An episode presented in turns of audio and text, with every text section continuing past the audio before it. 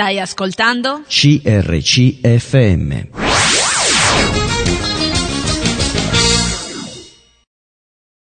Ben ritrovati, eccoci insieme per una nuova puntata, questa volta a titolo, a un titolo, rimanere insieme nel bene e nel male. Abbiamo deciso con Lina eh, di, di, fare le puntate che saranno poi necessarie perché eh, tratteremo un argomento proprio interessante anche per le coppie, per la vita in comune o per le persone che stanno vivendo una difficoltà e a motivo di questo, siccome ha vissuto una storia un po' forte nella famiglia all'inizio del matrimonio, volevamo raccontarle, volevamo anche dire quello che poi ha prodotto in modo tale che chi si trovasse in difficoltà può trovare in questo conforto e magari anche una risposta. Non è usuale per me fare una puntata titolo, però questa volta secondo me veramente c'è eh, stata questa necessità di farlo. Volevo ricordarvi i numeri telefonici che sono lo 0362 24 5400 per un'email info chiocciola crcmedia.it un sms al 338 52 23 006 scriveteci a CRC Media Corso Matteotti 50 20 831 Serenio. Lina, eh, non, forse la tua vita in generale possiamo anche lasciarla stare, però tu volevi parlarmi di un argomento preciso che ha trasformato poi la tua vita e che eh, ha dovuto consolidarsi con una vera, mh, darsi a Dio, una vera consacrazione e tante cose. E volevo sviscerarla insieme a te. Eh, partiamo dal momento in cui tu hai conosciuto tuo marito e ti sei innamorata di questo giovane. Hm? in modo tale che possiamo capire che, che, comunque è stato un matrimonio anche che in qualche modo avete cercato in questo matrimonio la volontà di Dio. Sì. Sì. Eh, ci siamo conosciuti da giovanissimi con mio marito e ci siamo sposati molto presto.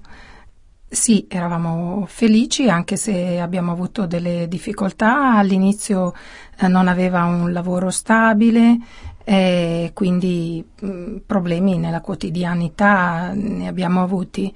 Eh, però eh, avendo anzitempo affidata la nostra vita a Dio, sapevamo che ogni cosa dipendeva da Lui e Lui ha sempre provveduto comunque a quello di cui avevamo bisogno. Eh, dopo un anno di matrimonio è nata la nostra prima figlia.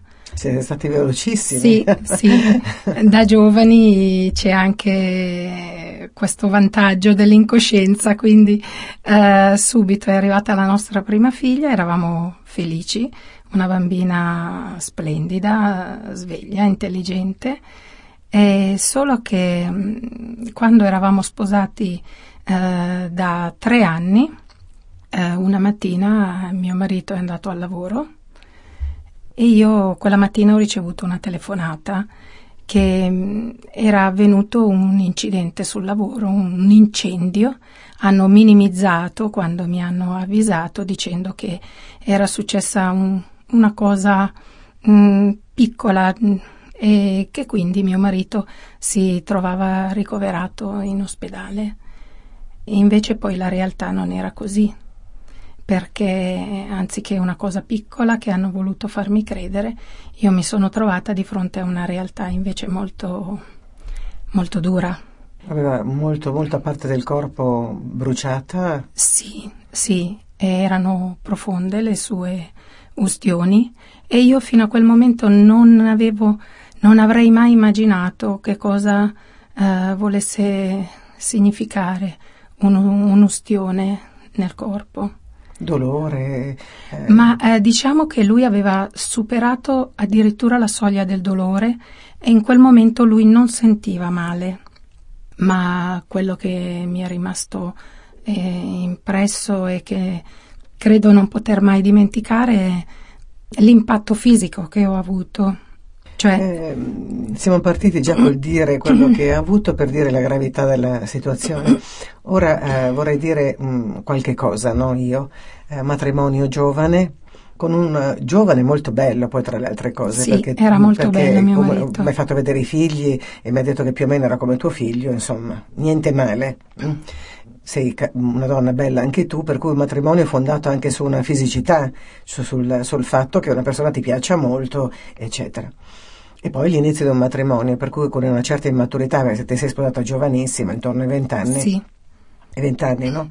21 sì. avevi già la prima figlia E quindi una ragazzina, oggigiorno a 20 anni, 21 non è che si sposino, forse alla, all'epoca qualcosa, però eri giovane anche per l'epoca, perché se consideriamo che a 20 anni una ragazza già sposata a 21 ha già dei figli, non è proprio eh, con un'età consolidata, matura, oggi hanno figli a 35-36 anni rispetto a quell'epoca. Quindi tu sei venuta ad avere a che fare con una realtà anche di trovarti davanti a una persona ustionata e una persona sì. che ha cambiato anche l'aspetto fisico in quel momento. Sì, in quel momento è, è stato drammatico perché eh, non ho avuto neanche un minimo di preparazione. Eh, mi hanno detto che era lì ricoverato e quindi io mi sono recata subito in ospedale. C'era qualcosa che non mi quadrava molto, nel senso che eh, l'azienda dove lavorava si trovava a Monza e mi hanno detto che era ricoverato a Niguarda. Mi sono, domanda, mi sono fatta qualche domanda mm, del tipo perché con l'ospedale grande che c'è a Monza è ricoverato a Niguarda e poi perché mi hanno detto che gli effetti personali sono a Monza e lui è a Niguarda. Però non avevo tempo di soffermarmi su questi pensieri e sono andata, per fortuna non da sola. E quando sono arrivata al reparto, anche lì non c'era nessuno che mi avesse preparato per questo impatto visivo che era terribile, molto forte. E quindi noi siamo entrati in reparto. Ma non aveva le bende quando sei arrivato? Tu no, visto? il viso eh, ce l'aveva scoperto perché il viso raramente lo, lo bendano. Eh, ce l'aveva scoperto e io sono entrata in reparto mi sono accorta subito, mi sono sentita gelare il sangue nel vedere gli altri ammalati mm, come erano conciati. Ho detto ma che brutto reparto è questo, ma, ma dove sono? E così eh, andavo avanti nel corridoio e guardavo dentro le stanze perché cercavo mio marito. Eh, a un certo punto ho visto una persona e ho detto mamma mia, come conciato, poverino quello. Come ho fatto per fare un altro passo? Mi sono tornati in mente gli occhi di questa persona e lì ho capito che era lui. E chiaramente non ho retto al, al, colpo. al colpo. Mi hanno dovuto portare via perché eh, l'impatto è stato terribile. E meno male che la persona che era con me invece è potuto rimanere con lui. Ma cosa hai pensato tu in quel momento? I primi pensieri quali sono stati? davanti a una tragedia così, di, di avere anche a che fare con un uomo che sì, eh, è tuo marito, però esternamente non c'è più. Che cosa hai pensato tu come prima cosa?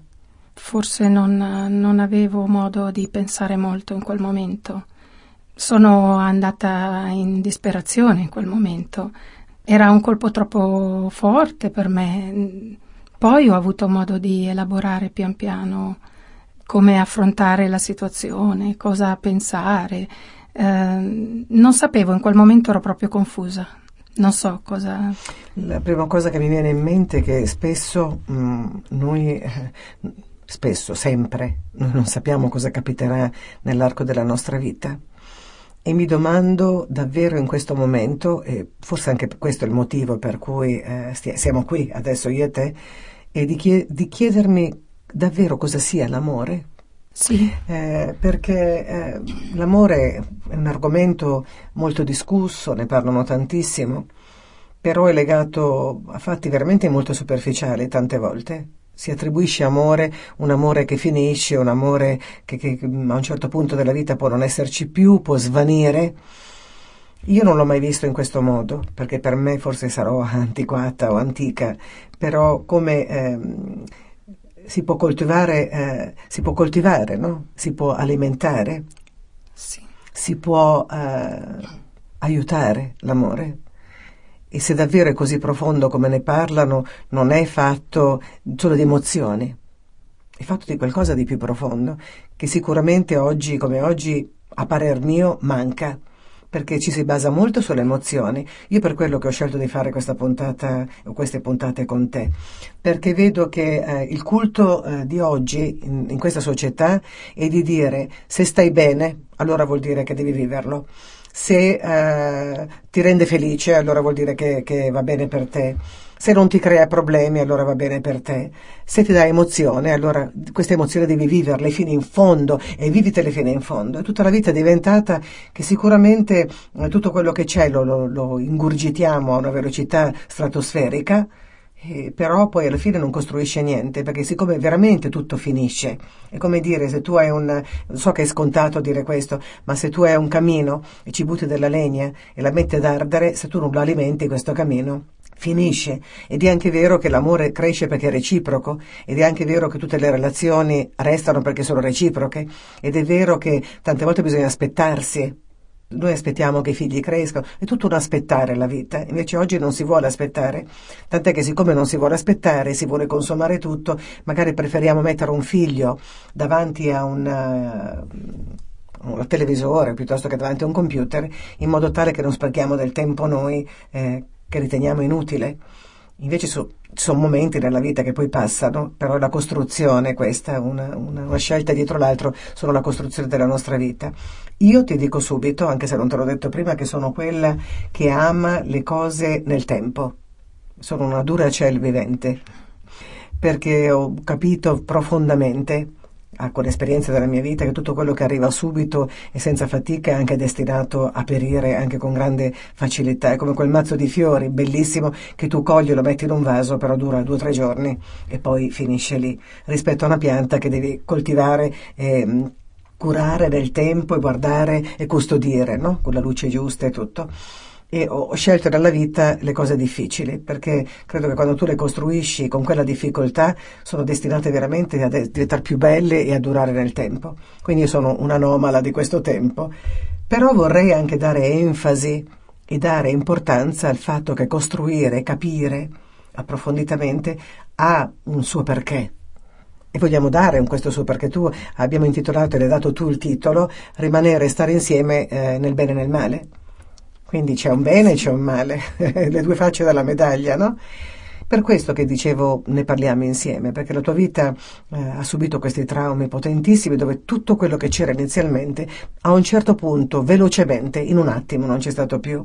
E questo potrebbe accadere a chiunque, no? ti sposi una persona normale, te la trovi sulla sedia a rotelle per un incidente, ti sposi una persona che ci vede e si staccano le retini e te la trovi cieca, ti sposi una donna con cui avere figli e non ne hai, oppure un uomo che magari pensi che si abbia e tu poi decidi in base a quello se le aspettative dei tuoi sogni sono realizzate o meno, decidi se andare o restare no, nella vita. Tu hai deciso di restare. Sì. Io ho deciso di restare, perché adesso siamo qui a parlare di te e non di me, però ho deciso di restare. Siamo due esseri un po' atipici per questi tempi che hanno deciso di restare. Adesso parliamo, uh, mandiamo un brano musicale poi parliamo come si resta che cosa e perché si resta? Un brano musicale tra poco. Stai ascoltando? CRCFM.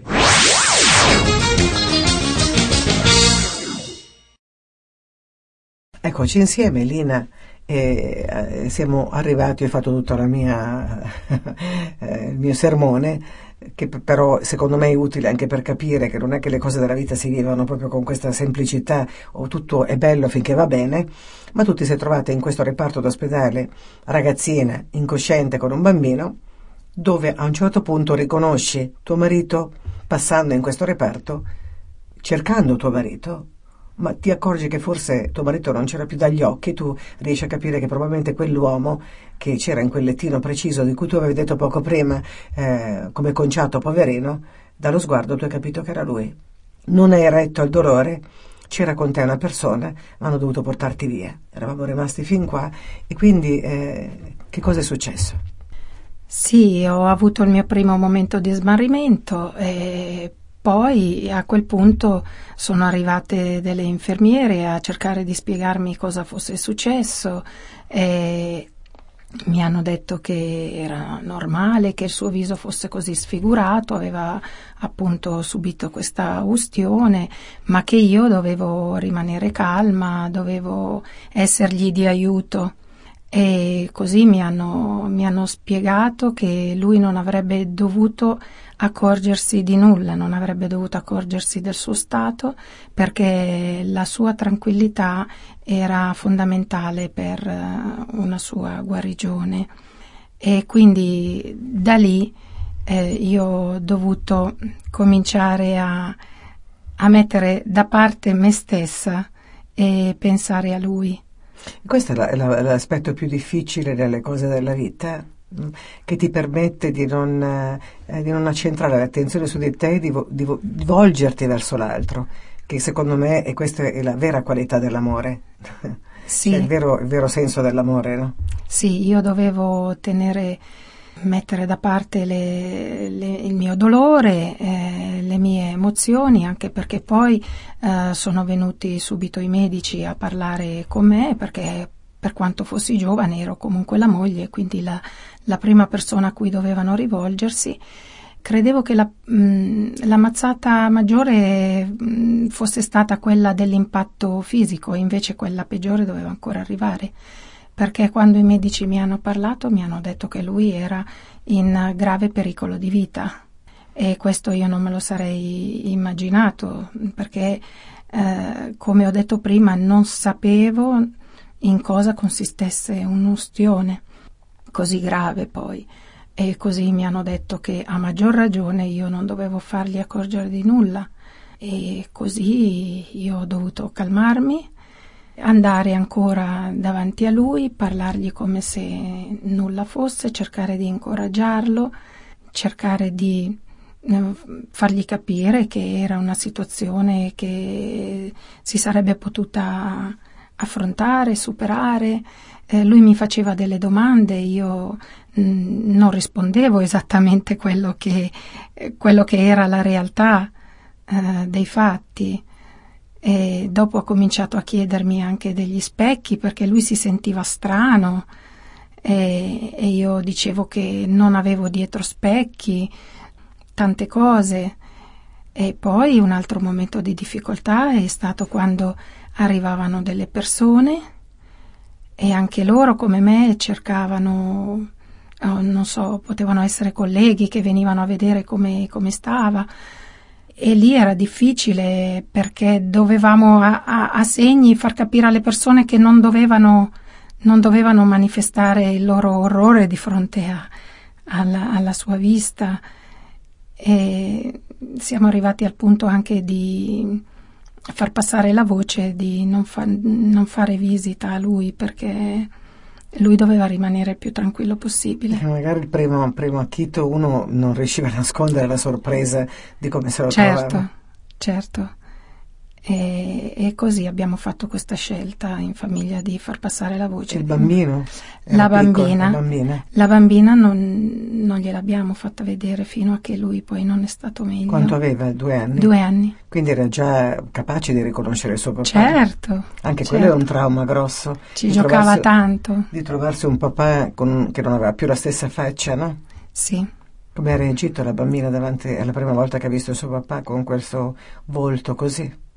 Allora, eh, dopo un primo momento in cui il volto era gonfio, molto gonfio, dopo invece eh, si è sgonfiato perché i liquidi della, dell'ustione eh, sono stati eliminati. Quindi lui ha assunto un aspetto eh, come di una persona molto più vecchia di lui, era dimagrito anche tanto nel frattempo, e quindi mm, era, da 27 anni dimostrava quanti anni? Minimo 50. Lo prendevano per mio papà. Mamma mia. Sì. E quindi la bambina l'ha vista dopo un mesetto, quando lui stava meglio. Ha riconosciuto il suo papà? È stato difficile quel momento, molto difficile, perché ha avuto un momento di smarrimento la bambina mh, mm, perché non riusciva a riconoscerlo subito. Era molto cambiato e poi dalla voce chiaramente l'ha riconosciuto eh, però eh, in un primo momento rifiutava di avvicinarsi. Così qualcuno Immagina altro... la sofferenza di tuo marito sì, in quel molta, momento. Un, un'emozione tu lo stai raccontando fortissima. dall'esterno, eh, però di chi lo vive e che non è stato colpevole di niente si trova in questa situazione, non voglio immaginare la difficoltà che ha avuto. Sì, è stato molto difficile anche lì, la bambina, qualcuno l'ha portata fuori, eh, ha cercato di spiegargli come meglio poteva che era il papà che aveva fatto una bibi grande, la chiamavamo così. Papà ha avuto una bibi grande E poi pian piano, pian piano la bambina si è riavvicinata e ha avuto coraggio di andare da papà, ma in quei momenti lui non poteva neanche abbracciarla perché aveva le mani fasciate, poi ha avuto molte difficoltà anche con il tatto, lui sentiva dolore anche, anche solo a, a, toccare qualcosa, non poteva mangiare da solo, non poteva lavarsi da solo. E quanto è durato mm. tutto questo? Prima eh, che avesse un minimo di autonomia? Mm, tre mesi circa. Quindi è stata una cosa, cioè, ricoverato lui sempre in ospedale? No, il ricovero è durato meno, però la convalescenza è stata lunga e diciamo che lui prima di poter acquistare un po' di tatto, anche di forza nelle mani, non aveva la forza di sollevare una forchetta. Infatti i medici mi avevano spiegato che perdere la pelle, detta così nuda e cruda, non era così, non è così semplice come si può immaginare. Cadono le nostre difese, eh, non abbiamo più forza negli arti eh, che vengono ustionati. È molto complessa la, la cosa. La pelle è l'involucro che, che, mette a contatto tutte le parti interne con l'esterno, quindi certo. è la parte fondamentale. Mandiamo un brano musicale e ci troviamo tra poco. Stai ascoltando? CRCFM.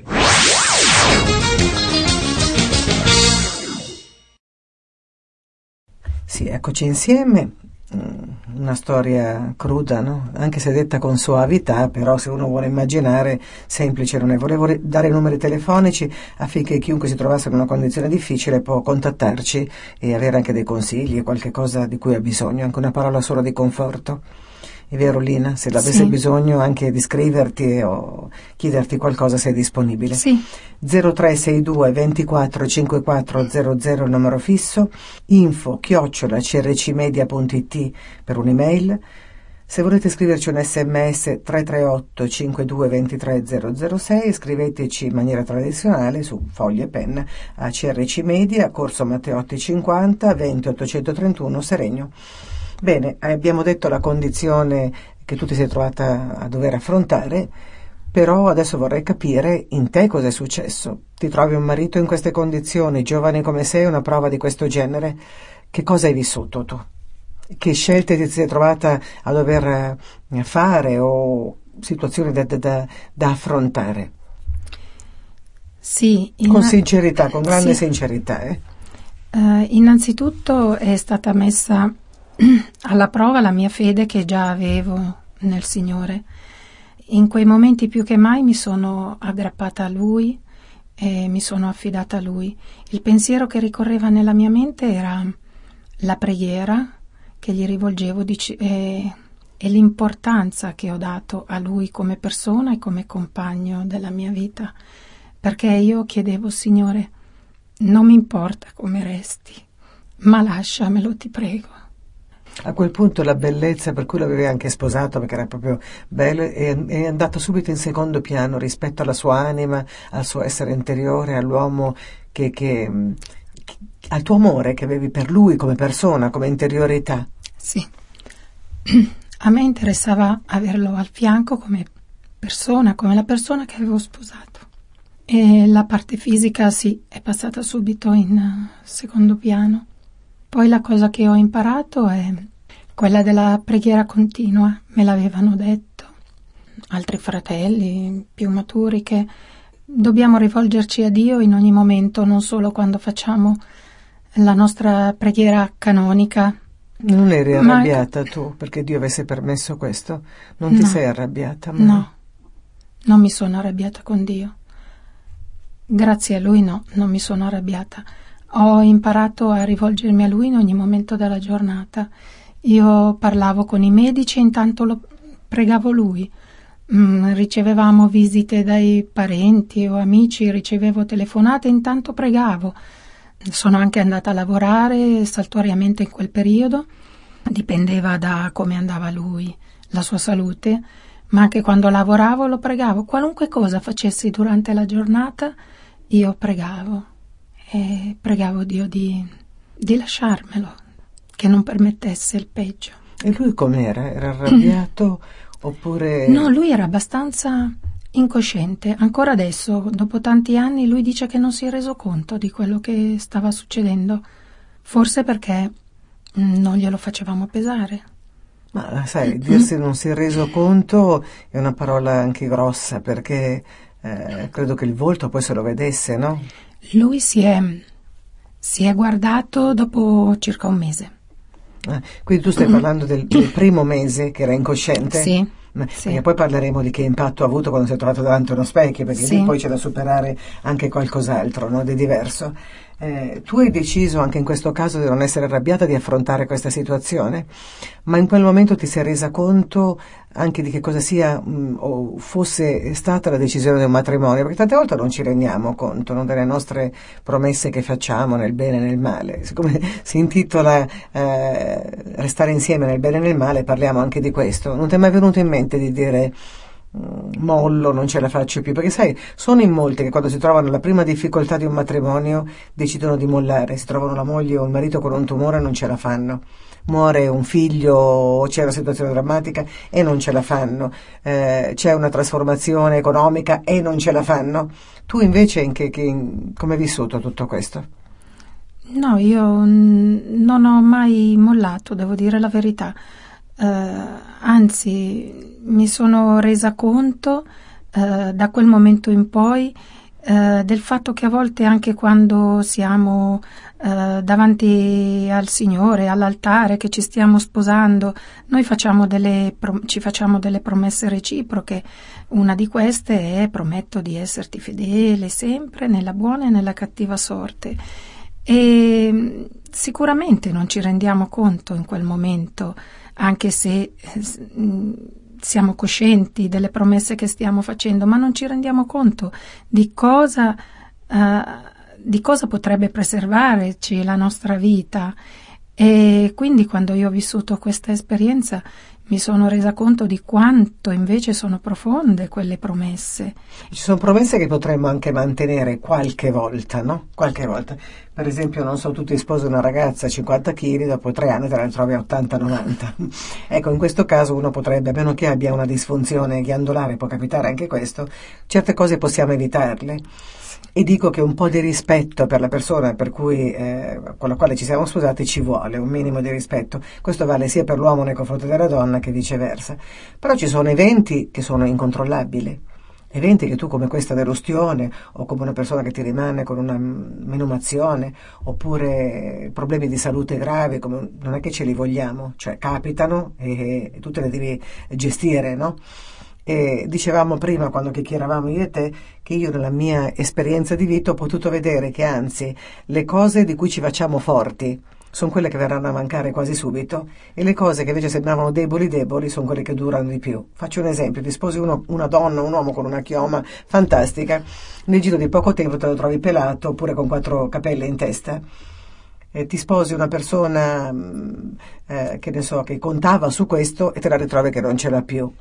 In realtà ti sposi una invece che ha una debolezza, non so che ti voglio dire, con gli occhiali che, che eh, era già con dei problemi di vista e vedi che rimane stabile, mentre invece la persona che era forte rimane che si mette degli occhi, dei fondi di bicchiere o subire degli interventi. Io questo sto dicendo, perché ti rimane cieca o queste cose sono incontrollabili.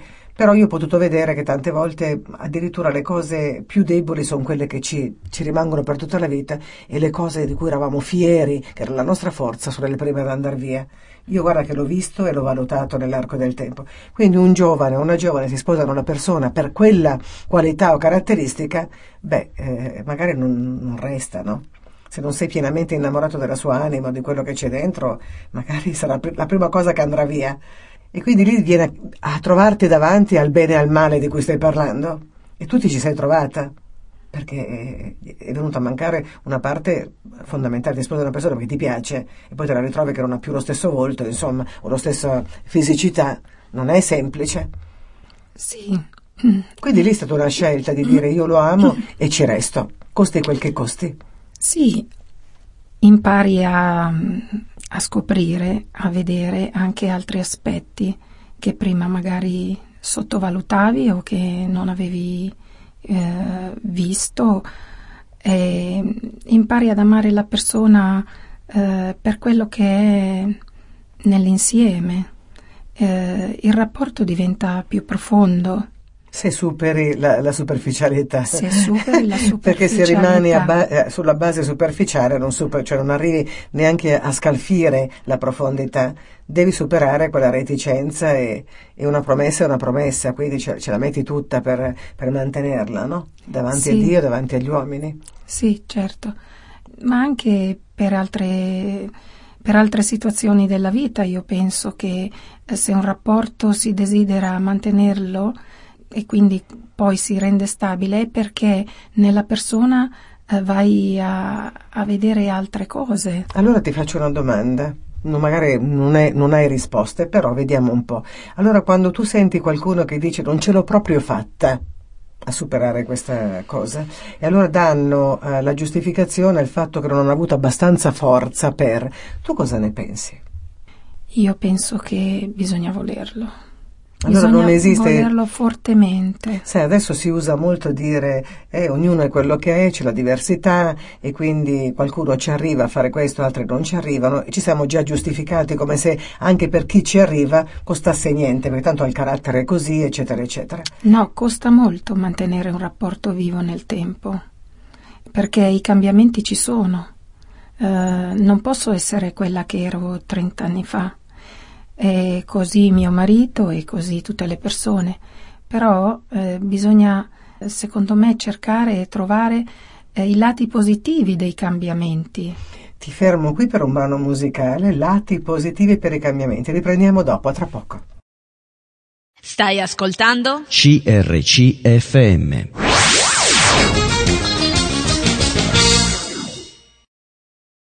Bisogna vedere lati positivi dei cambiamenti. Allora, questa è una prospettiva bicchiere mezzo vuoto, bicchiere mezzo pieno. Questo è un quesito eh, veramente profondo.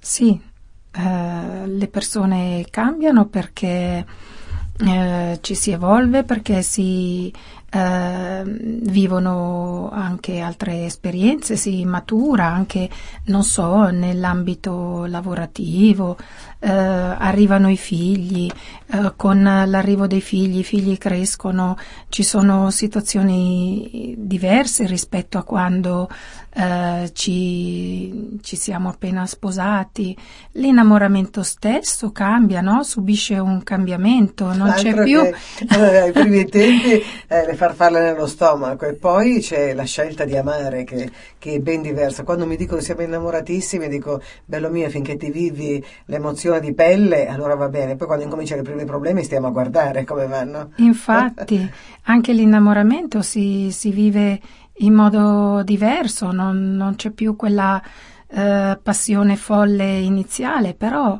eh, si diventa più profondi, no? Imparo... Uno ti dice, guarda, ti dico questo, ti interrompo perché questo è il detto comune, ma perché devo rinunciarci io a quelle farfalle nello stomaco?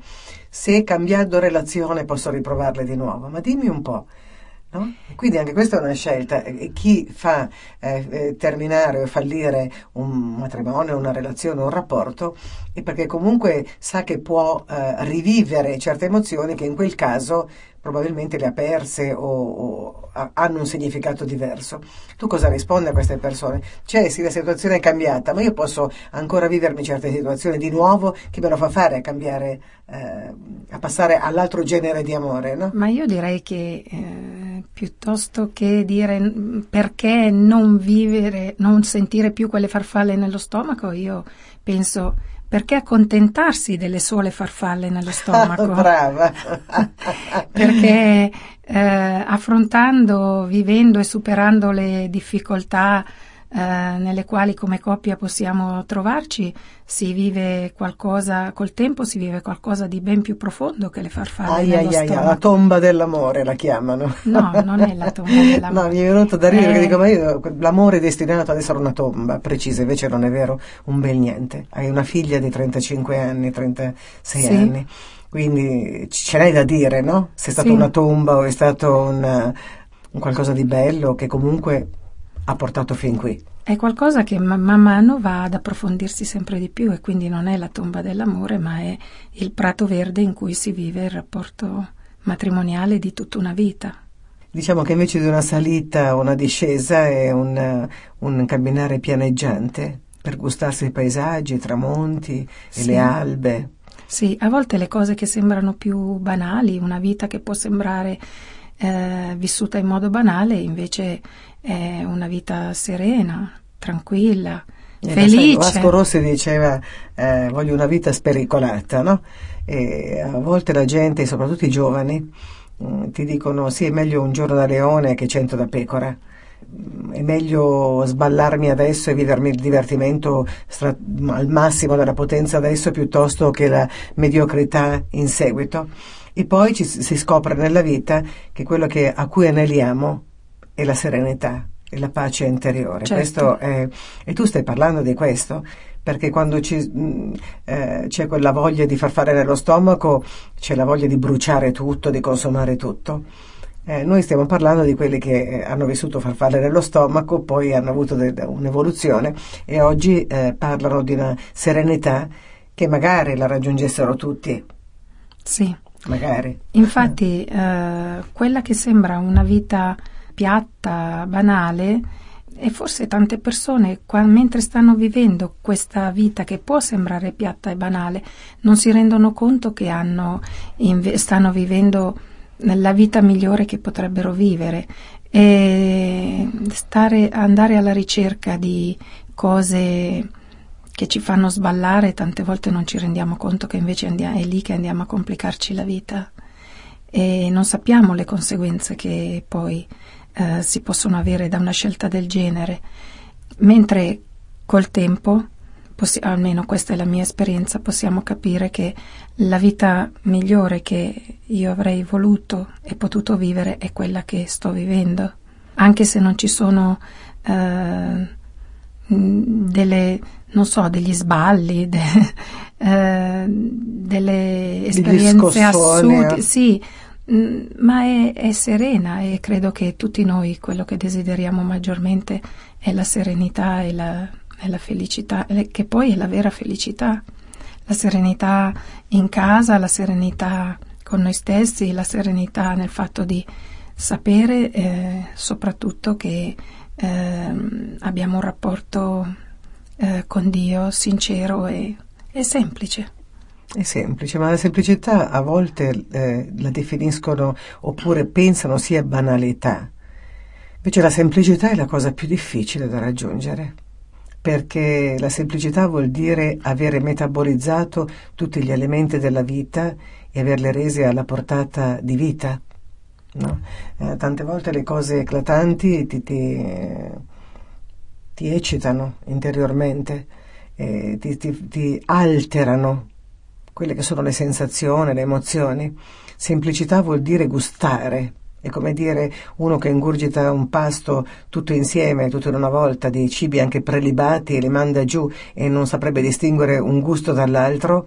Invece poi quando tu mangi anche la quantità giusta di cibo, ma ad ogni eh, boccone tu ne gusti la profondità, la densità, il sapore, il gusto, c'è una differenza enorme magari non è tanto quello che mangerai, però se pensiamo che per eh, incominciare ad avere un senso, un senso, di sazietà ci vogliono 20 minuti, solo per parlare, parlare di cibi vuol dire che se ti gusti boccone per boccone, ingurgiti meno cibo, ma hai un senso di sazietà. E questo avviene anche nella vita normale, secondo me, nella vita di tutti i giorni. Però si, mh, si potrebbe pensare eh, anche a questo, che qualcuno che sta ascoltando possa dire sì, ma io l'avrei anche voluta questa, questa um, vivere insieme, però l'altro eh, non ha eh, reagito e non ha eh, gustato o vissuto con me i momenti eh, della vita che abbiamo trascorso nella stessa maniera, si è opposto, è stato ribelle, eh, ha reso la mia vita in- impossibile. Eh, tu che cosa risponderesti? Perché bisogna anche poi, si è in due, no? Sì, eh, nella mia esperienza personale c'è stato un momento in cui ho dovuto capire che eh, non dovevo pretendere il cambiamento da parte dell'altro, ma che innanzitutto dovevo cominciare a, ad avere io un, un cambiamento nei suoi riguardi, perché comunque non voglio dipingere il mio matrimonio come un matrimonio senza nessun problema, dove non, non sia mai successo nulla o dove non abbiamo mai dovuto mh, confrontarci e quindi prendere la decisione di cosa fare per andare avanti, insomma. E, e, la risposta che mi è sempre giunta, almeno in me stessa, era ok, comincia a cambiare tu. Perché credo che l'origine di tutto sia un'esigenza di soddisfare se stessi. Anche la sì. violenza nasce da questo, secondo me. Quando tu non ottieni quello che vuoi, usi la violenza verbale o fisica, in fondo eh, l'altro non rappresenta la soddisfazione di quello che tu vorresti. Quindi davvero, secondo me, eh, partiamo troppo dall'esterno di noi ed è tutto concentrato su noi stessi, su quello che vogliamo, su quello che desideriamo, su quelli che sono i nostri sogni, a cui non vogliamo assolutamente eh, rinunciare. Certo, in base a questo pretendiamo che sia l'altro a cambiare. Eh, siccome il tempo è finito, allora io terminerei per poi fare la seconda puntata in modo che andiamo con ordine su quello che poi è avvenuto, come si è ristabilito, come c'è stato anche il cambiamento fisico, quello che ha causato eh, nelle persone fuori, nel, nel, anche nei suoi tanti argomenti che vorrei trattare. Eh, voglio dire mh, mm, una cosa con cui tu sei partita, con la quale termino. Eh, hai detto eh, all'inizio della, della puntata ho deciso di vivere per lui in quel momento. Questa è una frase importante, bella, che forse è la definizione dell'amore. Decidere di vivere per l'altro. Ne parleremo più approfonditamente la prossima puntata. Abbiamo iniziato e finito con la stessa parola e apriremo con la stessa parola, che poi è l'emblema dell'amore. Ho deciso di guardare verso di lui. Finiamo qui per oggi e quindi ci ritroviamo alla prossima puntata, una seconda puntata di eh, Restare insieme nonostante il bene e il male. Eh?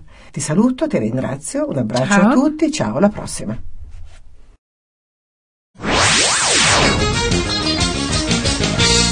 Hai appena ascoltato un programma prodotto da crc.fm. Se hai apprezzato quello che hai ascoltato, considera di sostenere il tuo programma preferito. Visita il sito www.crc.fm e ricorda, il tuo sostegno è prezioso.